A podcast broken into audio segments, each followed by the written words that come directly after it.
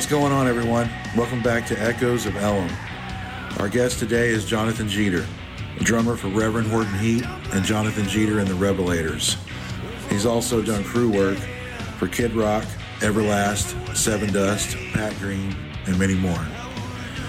If you've ever seen him with the Rev, you know that he fits right in with them without outshining them.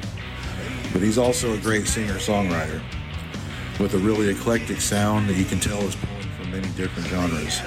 I've been excited to do this one for quite a while, so let's do this.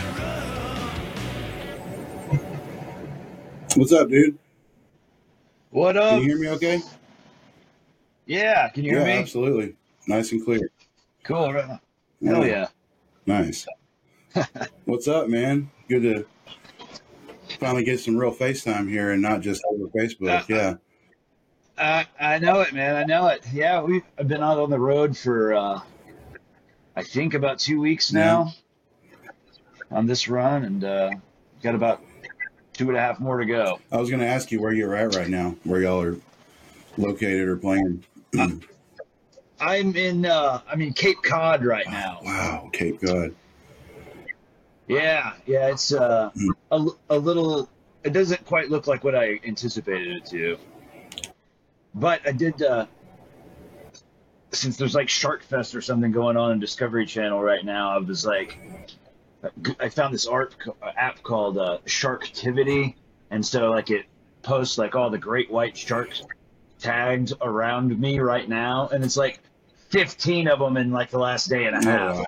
So Wow. I guess it's no coin- no coincidence that Jaws was filmed up Here. I was just about to say Jaws filming. yeah, yeah. You beat you beat me Yeah. to it.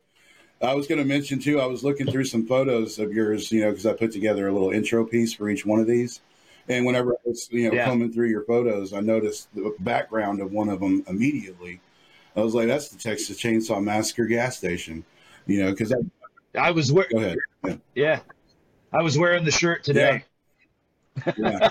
My wife and I, we've we've stayed the night there, like I think maybe six or seven times now.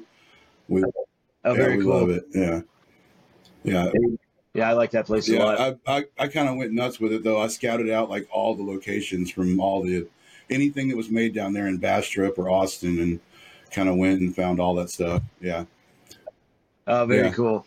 but Jaws though, Cape Cod, wow, that's cool. I've never been able to go up and play like on the Northeast or anything like that, the coast like that. That's so cool. You're Yeah, doing it. You're living it.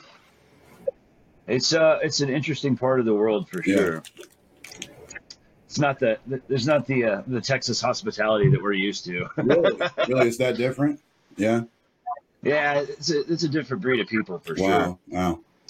Um, I usually start out by asking everybody if they might want to kind of talk a little bit about one of their first experiences or memorable experiences in Deep Ellum.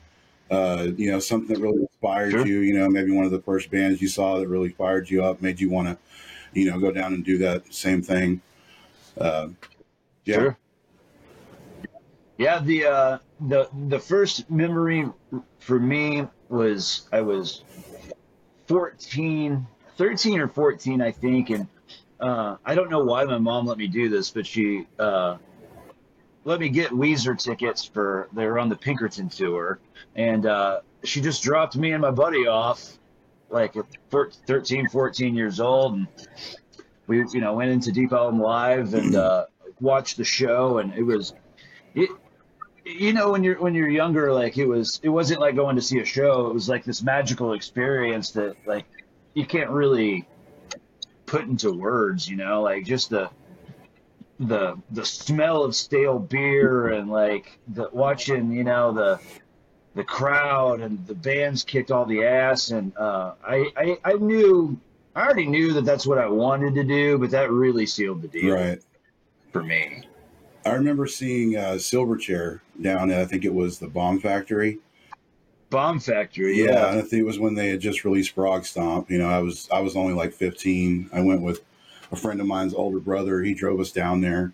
I still remember, like you said, though, you know, it wasn't like any of the a lot of the shows I got used to later on. It was there was something magical about those first couple of ones. Yeah, Uh, so, Abs- absolutely, yeah, absolutely. And then I mean, I it wasn't it wasn't long after that that I was playing down there. right.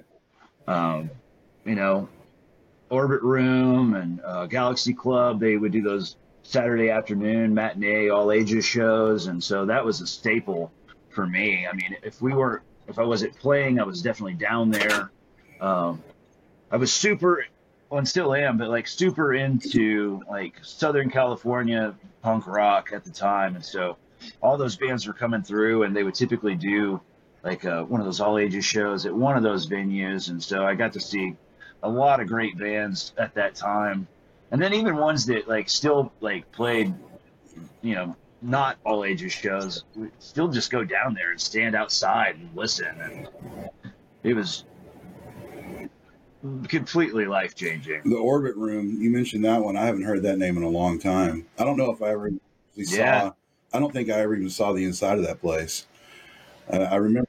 It was uh, it was just a little shotgun kind of building, uh, kind of reminiscent of Eight Airs, I guess, uh, but a seedy, se- seedy, dirty punk rock club. nice. Yeah. Yeah. yeah, That's awesome. Uh, and Orbis, you, uh, I, I kind of like to move like chronologically, I guess, through the projects. You know, that's what I normally do. Sure, On sure. Orbis, you, you said that you started that in '96. Was that I think somewhere somewhere around there. Yeah, I think that that's where you started in Ellum, like on your own stuff with your own music? Uh, yeah, yeah. I played drums in that band, and we were we were super fortunate to you know growing up in Greenville, Texas. We were good buddies with Ben Kweller and the Radish guys and whatnot, and so uh, they would put us on gigs a lot of times. And uh, you know, I we were playing gigs that we had no business being at. You know, at the at Club Clearview on a Friday night. You know, here's these 15 year old kids up there punk rock Hanson going at it. And um and it was kind of funny because like you know we'd have to wait outside until it was showtime and then we'd come in set up play the show and then they were like all right you got to get the hell out of here. So uh you know we did a lot of those gigs with those guys and um we, we were real fortunate that they- they let us kind of you know tag along and play shows with them. But yeah that was definitely the first the first band that i started playing down there with I remember Radish very well. I remember uh, Little Pink Stars, right? Yeah, absolutely yeah. Like, Yep, I just saw I just saw John Kent. We're still good buddies to this day. Uh, he lives in Nashville now, and uh, the second show of this tour was in Nashville, so he came out and brought his whole family, and we were hanging. It was good to see him. that's awesome. Yeah, they were like a power trio, right? Three of them. Yeah, Yeah. hmm Radish. Orbis. I looked you guys up. I had trouble finding Orbis, uh, so I could try to see what you guys sounded like, see what type of music it was. Did y'all go record anything? Did y'all? there was there was one there was one recording we did a full, one full length that you know in the time you know it was it was kind of in that birth of like diy kind of thing you know like uh computers came with cd burners and stuff and so like you know it was all self done we went to a uh, I don't even remember the name of the studio or who engineered it in Dallas, and uh, we cut it. We cut ten songs live, and uh, we just burned them ourselves and sold them at shows. cut ten songs live, so But all of y'all together in one room recording all at the same time. It, it, Okay. Yep, Yeah. yep. And then uh, I it never made it to the digital platform. I mean, it kind of got Okay.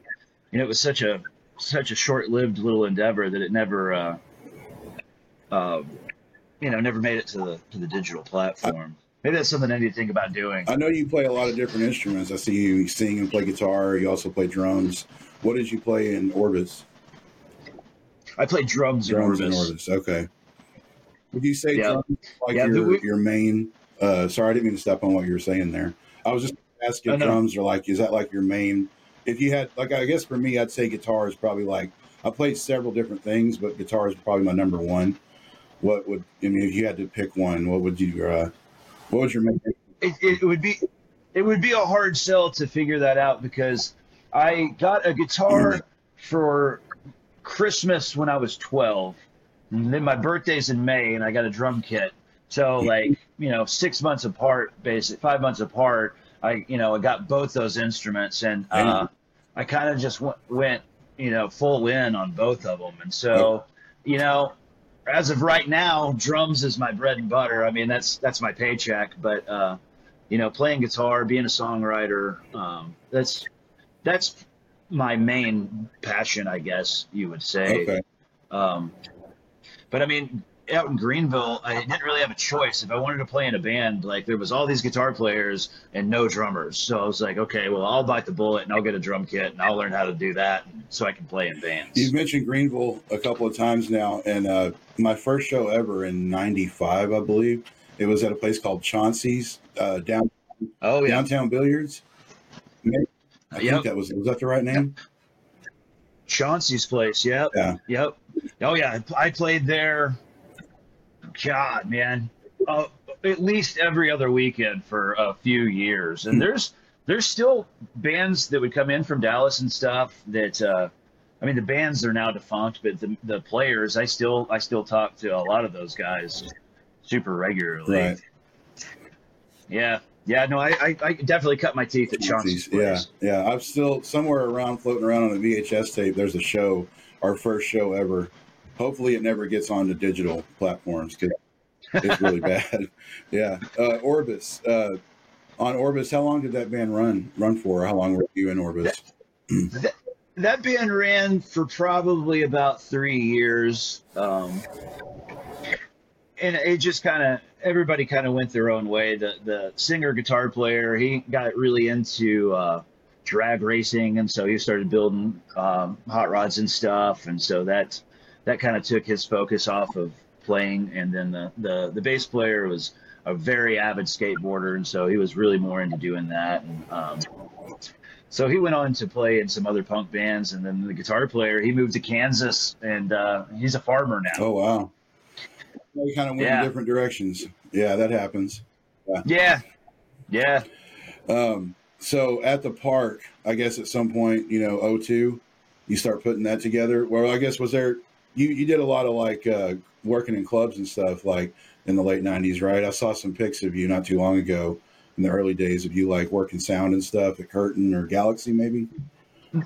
Yeah, there was uh, there was a little bit of a few shows that I did. Uh, I did some guitar tech work for Radish. At uh, I think we did one at uh, one at Galaxy Club and one at uh, uh, Curtain Club. Yeah. And uh, so th- there was that. But then that band at the park was kind of a kind of an odd situation because like I had um wasn't really playing out a whole lot at that point, and uh, a girlfriend, a serious girlfriend, and I had just broken up, and um, a buddy of mine had started this band at the park, and they had a, a tour lined up where they were they were we were support for the All American Rejects on their like first super huge theater tour, and so they needed a uh, a hired gun guitar player for that tour. So, uh, about the second show into the tour, they were like, you know, you're not a hired gun, you're in the band. Uh, so, you know, we were we were 20 year old kids out on this major tour across the U.S. It was seven weeks with uh, like with All American Rejects, and it was when that first record was really slamming for them. So, uh, realistically, it was a bunch of 20 year old kids out on the road trying to figure out what the hell we were doing Right. out there. Oh Um, wow. That sounds really fun. It, it was a lot of fun, and it was definitely a, a learning experience. But you know, we got out there, and there was four guys, including me, in the band, and we had a uh, we had a merch guy with us, and uh, but we we did the tour in a suburban with no trailer, so five dudes, all the gear and all our luggage in a suburban uh, for seven weeks across the country. Oh. Yeah, and so so I had to. Uh, there was no clear tour manager or anything on on that that trip, so I kind of took that as mine, you know, and settled the shows and uh, learned all about advancing and you know, kind of just kind of fell bass backwards really in into kind of what would shape my whole job now, basically. Interesting. Just kind of fell into that by default because it, there wasn't anybody there at the time. You know, the like, Exactly. all right, I'll step in. Interesting. Yeah, I mean, you know, we're like in Phoenix, Arizona, Mhm. and like no one else is doing it. So I'm like, okay, well, I got to do it, or we're not going to get to the next town.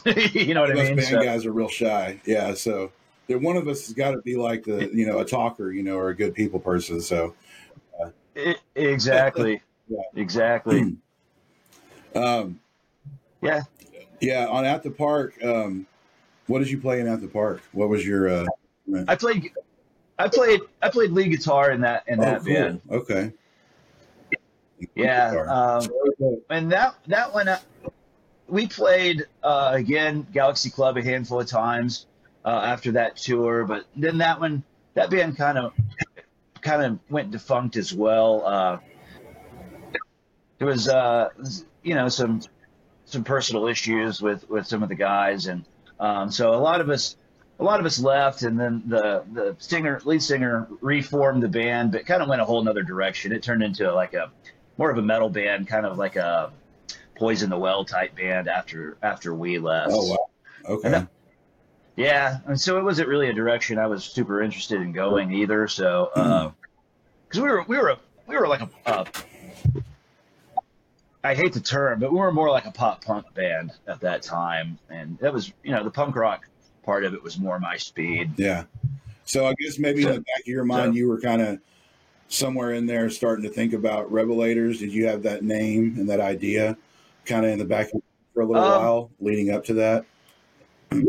Well, there was actually a band in between there uh, that came very shortly after, and uh, at that time, I guess like I hate I hate the term, but like alt country was really starting to kind of come out of the shadows and be kind of a um, I don't not necessarily a mainstream thing, but bands like you know Uncle Tupelo split and like Wilco and uh, Son Volt were starting to kind of come out on the scene, and bands like Lucero and Drive By Truckers were coming out, and um, that was really catching my ear. And so, um, I mean, I've always been like a traditional country fan, but like the w- the way that I was seeing these guys like kind of taking like a punk rock ethic and being songwriters really appealed to me. Yeah. So I started this band called Old Bull Gaines that uh, I I played guitar and sang in that one, and that one ran for several years. Uh, until it just kind of lost lost I mean we were we were playing all the time and uh, lots of lots of Deep Ellum shows, lots of Curtain Club shows, lots of Liquid Lounge shows. Um, and uh, that one just kind of, you know, it was just getting to the point where uh, everybody had day jobs and it was kind of pulling in, in different directions. And so that's when the Revelator thing kind of came into play right after that. So, um, you know, we kind of, we played our last show and then uh, I think I was rehearsing with my new band like two weeks later. Okay. It, it was really, really Real quick. Yeah. Yeah. The first incarnation of the Revelators, you said that ran from like 2010 to 2015. You guys had like a good five year run there on that first version. Yeah, it was great, man. I mean, I was running all over the country with that, and uh, I had a the EP that we put out sat in the top 100 on the Americana charts for about seven Uh, months. late to you know, Uh, that was is that right? Yeah. Yep, yep, Okay. yep, yep. So we sat in the charts with that one and made. I mean, I made some great, great connections uh, with you know some tried and true people like Ray Wylie Hubbard really took an interest uh, in that band and um, and we we were gaining lots of momentum, but the the issue was just like keeping a band together that was interested in in, in touring as much as we were. You know, Yeah. I bet in that five year span, I bet I went through probably twenty band members, probably. Yeah. I mean, it was a constant revolving door. The road's a hard life for sure. It's hard to, you know, to get people that want to do it for, like you say, for a long period of time. A lot of people like to do it maybe for a couple of years, I'm sure, but then, you know, there's there's very there's not a lot of lifers. You know, I definitely consider you a lifer, right? You know, Yeah, man, I I'm a road dog, man. You know, and there it's a it's it's it's hard, man. You know, you, you're you know you're out here, you miss you miss birthdays, you miss weddings, you miss funerals, you miss you know uh, everything. You know, um, and so it's it's it, it definitely takes a, a certain kind of person to to be out here. But you know, on the flip side of that coin, you know, it, you know, like my wife. I mean, it takes a very s- special kind of person to put up with my bullshit too. You know. Yeah. I credit my wife with that too. Absolutely. Yeah. You're, you're so right Yeah. about that. Yeah. Yeah, but you know, we, we we did a lot of great stuff with that band, and uh, got to open up for a lot of different people, and uh, you know, like I said, we played all the way. We never hit the West Coast very much, but you know, from Colorado, all the Midwest up to New York. I mean, we we ran that quite a bit, uh, a lot around Texas. Um, it kind of got lumped in with like the Texas country bands that you know, at the time that whole movement was kind of coming out too, and um, and so we kind of got lumped in with that. And that's not exactly what we were. You know, we Yeah. were a, a rock and roll band with with kind of a country tinge to it, but you know, it was definitely a rock and roll band. But I would um, say so too. I was just listening to late to my own funeral, and there's a lot of other amateur uh, video guys out there on YouTube that have caught y'all. Uh, you know, back then on that some of those tours you're talking about. A lot of people that filmed y'all. They'll just get random Yeah. show clips, you know, and songs and stuff that I found on YouTube. And uh, you know, I definitely say, yeah, there's a lot of rock in there for sure. It's not just yeah, Yeah. oh yeah, definitely. Yeah, no, def, definitely a rock and roll band, and, and that I think that that was kind of like when the burnout eventually hit me was uh, kind of due to that. Like you know, our, our agent was a a Texas country booking agent, and our manager was really pushing because that was such a hot thing at the time, and uh, it just it wasn't my vibe though. You know, I mean, I um, just I, I, had no no intention of wanting to play country shows. Sure. Uh, you know, I'm a rocker, Yeah. man. No, I don't see anything wrong with that. Yeah, you wanted to keep it that kind of keep it in that audience. Yeah, the rock audience. Yeah. Yeah, People exactly. also, Exactly. People that also dig like you know the metal stuff and the crossover kind of audience. Because country Yeah. artists, they, I don't know, rock can be kind of a tricky thing, right? With the country audience, they don't really, you know. Sure. Yeah. I mean, Yeah. country's not really my bag. Which- which you is- know, which- it's not really what I'm familiar with. Uh, not that I have anything against it. It's just as far as my own personal taste and what I listen to. I'm not really knowledgeable. I'm way more knowledgeable in rock than I am in country. I guess I would say. Don't Sure. is my- Sure. yeah. Uh, uh, and it's kind of funny, like the. I'm hesitant to use the word snobbery, but I mean it kind of comes across that way in the country crowd against kind of the rock dudes because I mean if you listen to any of like the top 40 uh, country stuff now, it's basically a rock band with a twangy vocal in front. You know what I mean? Rocky. so- yeah, modern country's got a lot of rock in it. Yeah. It's you know we we did a gig. We opened for Eric Church at Sturgis a few years back, and um, I mean that's a rock and roll band, man. Like there there's like you know one one guitar player is like playing a Telecaster through like a twin reverb, but like the other two are got Marshall half stacks, and you know it's you know huge huge big rock and drum kit, and uh, you know it- a rock and roll band. Um, I saw those Sturgis picks. I remember those picks specifically because they were epic. I remember one in specific where I think somebody was behind you and looking out towards the crowd in Sturgis, and you could see, I think, like the all the stands behind the people, and maybe there was a Ferris wheel back there, maybe not, but I remember a lot of desert and stuff. But yeah, just that Yeah, that that was a cool pick though. I, that really stood out to me when you said Sturgis. I I remember that. Yeah, I did one. I did one Sturgis. I guess it's been two years ago now. Uh, we opened for Kid Rock, Wow. and that was that was probably the hugest show I will ever play in my life. I, I I I had heard there was ninety thousand people there that day. It was it was pretty it was pretty wild. What that must have felt like. What a rush. I've never Well, it was over just as quick as it started. You know. real quick. Yeah. Yeah. Yeah. You just ended up at the Yeah. time trying to just stay focused, you know, especially with that many people watching. Lord. yeah. That's amazing, though. Kid Rock. Wow. Did you get to meet him? Did you get to, like, shake hands or anything? No, man. He uh oddly enough, his tour manager used to tour manage Reverend Horton Heat back in the nineties. Oh. So um you, you know, they've got like a closed backstage and stuff. They don't let anybody uh, side stage while he's playing, but they let us like they tucked us over and to the side, and uh, you know, granted that we behaved and didn't get anybody's way, uh, Yeah. but when it was showtime, the band started playing, and then like he hadn't even gotten there yet when the band started playing, and then he like he he pulled up and pulled up in an SUV, smoking weed the whole time, and like he already had his in ears in, and uh, the monitor guy handed him a microphone, and he like legit, it all happened so quick. He walked right by us, and then it was right into Kid Rock, that whole thing. Yeah, it was it was pretty wild experience. That's awesome, dude. Kid Rock.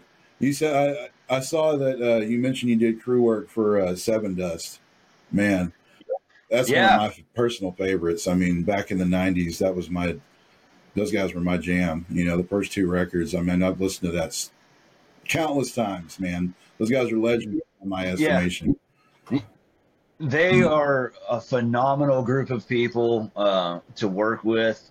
I uh, I worked with them for about 18 months of their uh, Kill the Flaw tour cycle, and I guitar tech for uh, Clint and Vinny on that one, and uh, it was it was a really fun experience. We we, we all had a, a good time together. There was never any kind of like there was never any kind of situation of like, man, this this tour kind of sucks. I, these guys are rock stars. Like, no, they were they were super humble, fun dudes, and uh, they, we would hang out and stuff. And it was they never really treated me like a crew guy. It was like a buddy situation. Dude, that's Um, killer, man. You got to, you got to work. Your job was to work on the Sevendust guitar rig. I mean, that's yeah, it's like the coolest job ever. I mean, God. yeah. I would change uh, strings on. I guess Clint had seven guitars and Vinny had four basses, so I would change strings on all those every day. Wow. yeah.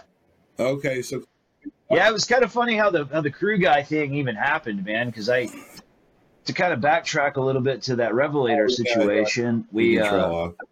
I, you know, I like I was talking about how, you know, we were they were booking me in places I didn't really want to be, and some, um, and so I just got really burned out, and I I got home right before Christmas, and uh, we got home, and I was like, I called my agent, and I was like, we're done. I called my manager, we're done.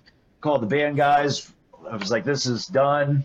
Uh, and then I, I didn't even I was so burned out at that point that I, I don't even think I picked up a guitar for a whole year. And uh, wow. and then I was I was doing construction work and uh, but that you know there was still that going on where I I, I was I needed to be involved in something but didn't quite know what it was going to be just yet. And then I had some buddies of mine were working with uh, working with Pat Green uh, on his crew, uh, doing monitors in front of house, and uh, well, you know. Braxton, and so Yeah. they, uh, yeah, so they they uh, you know kind of would bring me out on the road with them on some stuff, and so I, um, Brendan needed to fill in for some uh, for monitors and guitar tech for some shows, and so uh, they you know hooked me up with that, and then shortly after that, my my good buddy Mike Warren uh, had to leave the Sevendust tour to go do a run of shows with uh, Sum 41. So uh, he called me up and he was like, "Hey, are you interested in doing this at all?" And I was like, "Yeah, man, let's do it." And uh, they went really well, and uh, so after that, after that little run was over, um, their tour cycle kind of ended for a little while, and then um, when it got time to to, to kick back off, um, they just called me directly, and so I did, you know, the rest of that tour cycle with them. Um, so yeah, it the Kill the Flaw tour, right? yeah, hmm yep, That's a great yep. record too. Yeah. It's a great record. I really enjoy that one, but it's kind of odd because that that led me right into Reverend Horton Heat. Um, Okay. So I had gotten off that tour and I was sitting sitting in my house like enjoying a couple of days off and um, Rev's manager called me from LA. I had this weird LA number pop up in my phone. They were like, "Hey, do you have any interest in going to work for Reverend Horton Heat?" And I was like, "When are we leaving?" Because that's always been a, a massive favorite band of mine. I mean, I, I think I saw my first Rev show in 90, 96 probably in Deep Ellum. Uh, it was uh well, no, it wasn't in Deep Ellum. It was in Artist Square. You remember that place? Artist Square. Mm-mm. No, I don't recall. And it's uh, off of downtown, and it was I think it was Toadies, Reverend Horton Heat, and Tripping Daisy Oh, all in wow. one show. yeah, and so I was uh, I was young. My my cousin took me out to that, and uh, you know I was hooked on that band. I've always listened to to Reverend Horton Heat. So when I got that call to go to work for them, that was a pretty mind blowing You know, didn't even situation. I think. I, I like, went. yes. Oh yeah, yeah. There was no. We didn't even talk about money or anything first. I was like, uh, Hmm. I, I, I went and met Jim like two days after that call, and uh, I think we left out on the road about a week later, and that was about seven and a half years ago at this point. nice.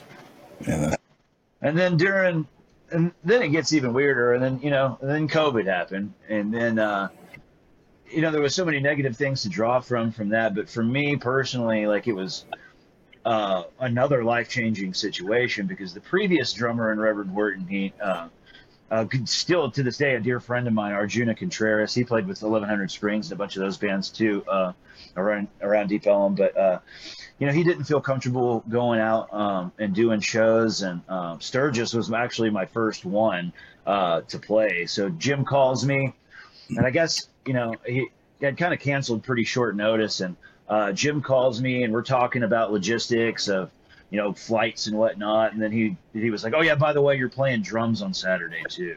and I was like, "Oh really? okay." So I had like 48 hours basically to learn you know a 22 song set list and um, we rehearsed once and flew up there and did it and Sturgis was that show that you had to go out and start with. yeah yeah not the 90,000 people one But still, yeah though, yeah. I mean, that, It- Yeah. yeah. I mean, it was it was still mid pandemic. We made my first show with the band. We made TMZ for us and Smash Mouth were on TMZ because of that. Uh, sweet. for playing for, for playing during the pandemic. So it's kind of, it's kind of funny to think back on, but uh, but yeah, man, and that it was supposed to have been temporary, but it's been working out fantastically, and uh, you know I've been been in the band now three years next month. So That's amazing. They, uh, so you guys, you're still actively with them. Have you have you recorded anything with them yet? Like, you, you I yeah, we've got we've got a new record out right now called Roots of the Rev Volume One, and it's uh it's all cover songs. Like most of them are from the fifties. Uh, a lot of it's kind of obscure rockabilly covers. Uh, that's my first one, and I I only play drums on one song on the record, uh, and I play guitar on another song on Oh, the record. cool. Um, guitar. yeah. Nice. yeah, yeah, yeah, I've got an acoustic track on there as well. But we are going to be, uh, we've got a little bit of time off coming at us, so we're going to be getting back in, uh, into kind of getting into writing mode um, here pretty soon. What's that acoustic track? I want to write down the name of it real quick. So oh man, you know what it's called? I don't even remember what it's called. Uh, I'll just put it in real fast. Yeah, just so uh, I'll look it up later. yeah, it's on it's it's on Roots of the Rev, and if you look at the like it's got everybody listed on there. Uh, I can't even remember the name of the song. It's not. It's a deep It's all- cut. We don't obviously don't play that one live, and yeah, I love acoustic stuff, so that that stood out to me. You mentioned Liquid Lounge earlier, and our acoustic show that we my, my band did at Liquid popped in my head. I love anything related to acoustic. Yeah. So yeah, Yeah, me too, man. I, I really, really enjoy like stripping everything down raw. Um, yeah, th- that's that Horton Heat track that I play on though. I mean, it's more of like more of like a percussive, like you know, just for the rockabilly. Right. It's like a qu- quicker song, and so I don't even think you can really hear notes. You can hear like the ching ching of the, you know, acoustic on that, that. bass one, though. player man and Rev, that guy is a beast. I mean, Oh, Jimbo. yeah, Yeah. that upright bass, and I mean, I'm a bass player myself, and I know how painful it gets. You know, when you're really playing some of these bass lines for like hours at a time in practice, you know, it starts Yeah. to hurt. But I can only imagine, and I've never tried that with an upright bass. I bet it's even worse. There's no, Oh man, I I can't imagine. there's no fret. His hand- of his- wood, you know, and that's right. yeah, I'm like, where where are exactly, yeah. Like, where's my guy? I think there's little Yeah. dots on the side, right? But that's it. Yeah. Yeah. But that guy's always impressed the hell out of me. I can play uh, Psychobilly Freakout on Expert on Guitar Hero. I mean, I'll say that. Nice. I nailed that Nice. shit, nailed it. Hell yeah. I'm, I'm going to play that song here in about two Really? hours. All right. Yeah. Okay. I was going to ask if you were with the Revelators or if you were with the Rev. Yeah. Yeah, I'm out with Rev right now. Rev. Yep. Okay. All right. You guys are supporting that release yep. you're just talking about, right? The Uh, yep. okay. Yep. We're out right now on a, a East Coast run, and we've got our, our good friends from Vegas, the Delta Bombers, out with us. Killer band. Um, yeah, it's going great. Yeah, that's awesome. But to get back to the Revelators, uh, you know, we we uh, that was something that's always been. You know, I'm always been a songwriter, and um, it was just kind of time for me to put something back together again, where you know I can kind of scratch that itch of uh, kind of getting my music out to the world. You know, whether it be uh, more of a recording project or playing shows, and um, so I was talking with my my buddy Brandon Callies um, about what I was wanting to do, and um, so we put a band together. And uh, Brandon plays bass. Um, a guy named Alex Martinez, who played around Deep Ellum in a band called Pal- uh, Palomino for a long time, is on guitar, and then uh, Garrett Chapman, who plays all around Deep Ellum uh, in a band called Dog Company, uh, is on guitar, and then uh, the drummer is his name is Sean Beiersdorfer, and he's uh, he played. In, uh, do you remember that band Break Vegas at all? Yeah. They were. They played around town a lot, and then I think they ended up turning into Mothership at some point. But, Okay. Um, so uh, st- stellar group of dudes. We played our first show together, uh, a, double wide on the 10th, um, June 10th, and uh, it went great. It was well attended. It was really fun. So yeah, that that thing's kind of coming together, man. It's kind of steamrolling, really. Um, there's a lot of there's a lot of interest behind it, so I'm going to be kind of cramming that in in between, you know, my my Rev tour life. You going from uh, So drummer to frontman? You know, yeah, that's interesting. yeah, that's quite a switch. I got a friend that does that too. My buddy Jason. He's got one band where he's the drummer, and then the other one where he's got to be the singer. So, uh, so that's, Yeah. that's an interesting flip flip flop there. Yeah. It is. It's like it's a whole nother, you know, whole nother mindset. You know, like my take on playing drums with with Reverend Horton Heat is, you know, I had massive shoes to fill in this band. Uh, there's been some phenomenal drummers over the years in this band. Uh, Taz Bentley, um, uh, Scott Churilla, or you know, RJ. I mean, they're just all phenomenal players. And uh, my take on playing with this band was like, I I wanted to kind of sit back a little bit and like uh, really I, I kind of I play drums like a guitar player, you know what I mean? Like so, you know, I, I try to dial back the fills and stuff and let let Jim you know, people bought tickets to see Jim play guitar, you know what I mean, and sing his songs and you know, uh, You know what? not not to see Yeah. yeah, I don't want to step on that in any kind of way. And so we're having a really good time with it. And we're playing a bunch of Jimbo Joe. He makes the joke that, uh, that we're, you know, a rock and roll band like in the early days. So we, we're playing a lot of the old stuff, uh, from the, the, a lot of stuff from the first three records, the, the first three sub pop records that came out. And, uh, which coincidentally, quick plug that Sub Pop re-released all three of those records on vinyl. So, um, it's been really fun to support those as well. Man, Sub Pop. I forgot that their first couple of releases were on that legendary. Yeah. Yeah, yeah, yeah. It's uh, it's pretty crazy, and we, we just did a tour last. Well, it's almost been a year ago, September uh, or October, November of last year. We were out with Toadies, and so Toadies were doing uh, Rubberneck in their entirety, and we were doing Liquor in the front And its I saw that. I saw like the poster for that show or whatever. Yeah, flyer. Y- Yeah, and Nashville Pussy was on a, quite a bit of that that tour as well. So it was definitely '90s nostalgia fest for me for sure. yeah, I remember when they kind of took off in the was it the late '90s, and they were on one of the Ozzfests or something. Uh, Nashville. Yeah, Nashville. Yeah. Yeah, I I remember. Uh, I, I think it was Ozzfest '99, maybe. Anyway, yeah. But uh, yeah, dude. Uh, I wanted to I wanted to say uh, on the Revelators, I was listening to Voodoo Woman and Barfly. I just wanted to say Yeah. those two in particular. Barfly and Voodoo Woman, I really dig those two.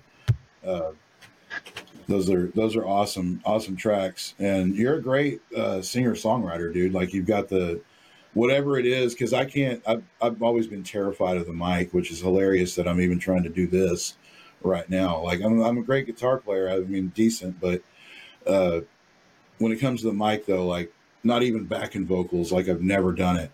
Like they don't, you know, anytime Yeah. I played live, they know better than to even put a mic stand out there. you know what I mean? So I don't know. It's always really blown me away how you guys can think about the lyrics and everything that's going on with that, and you got the guitar part going at the same time, all the riffage and all that. You know, so that those two things going at the same time, you know, it always blows my mind how y'all do that. But whatever. There, there is some uh, some new music um, that's not out under like under. It's just under my name, Jonathan Jeter. That's uh, that I did. I recorded at Braxton's. Um, that's that we're playing live, like with with the new version of the Revelators. Uh, there's uh, some songs that we did with him there. Um, but that that that recording process was super special to me because Braxton kind of took me under his wing and taught me how to be an engineer. And uh, so he was kind of like, "All right, well, you do it, man. Like, I'll, you know, I've showed you how to do it. Now you do it." And so uh, that that was my first record to um, to engineer myself, and uh, so that was that was pretty pretty awesome.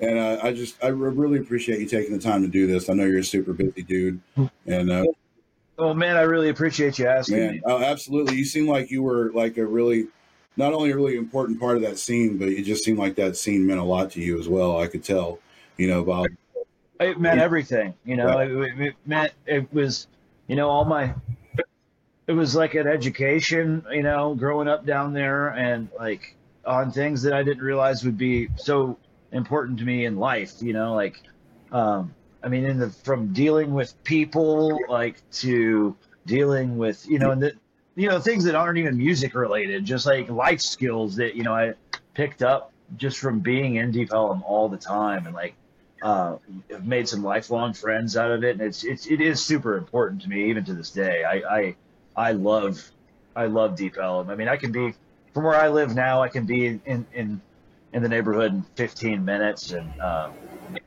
I, I it is it's a mass, massive part of my life, and uh, I really want it to uh, you know I don't want it to go anywhere. So I don't either. I think it's important. I think it's important that people kind of kind of like archive, you know, their history too. You know, That's And that's precisely what we're trying to do here with this podcast. Shine a light on some of the amazing and often overlooked bands from my hometown of Dallas, Texas. Deep Ellum means something different to all of us, but we've all shared the same stages and all hung out in the same clubs. I want to document all that history. Our journey is far from over here. Special thanks to Jonathan Jeter, Reverend Horton Heat, and Jonathan Jeter and the Revelators. I'll see y'all next time.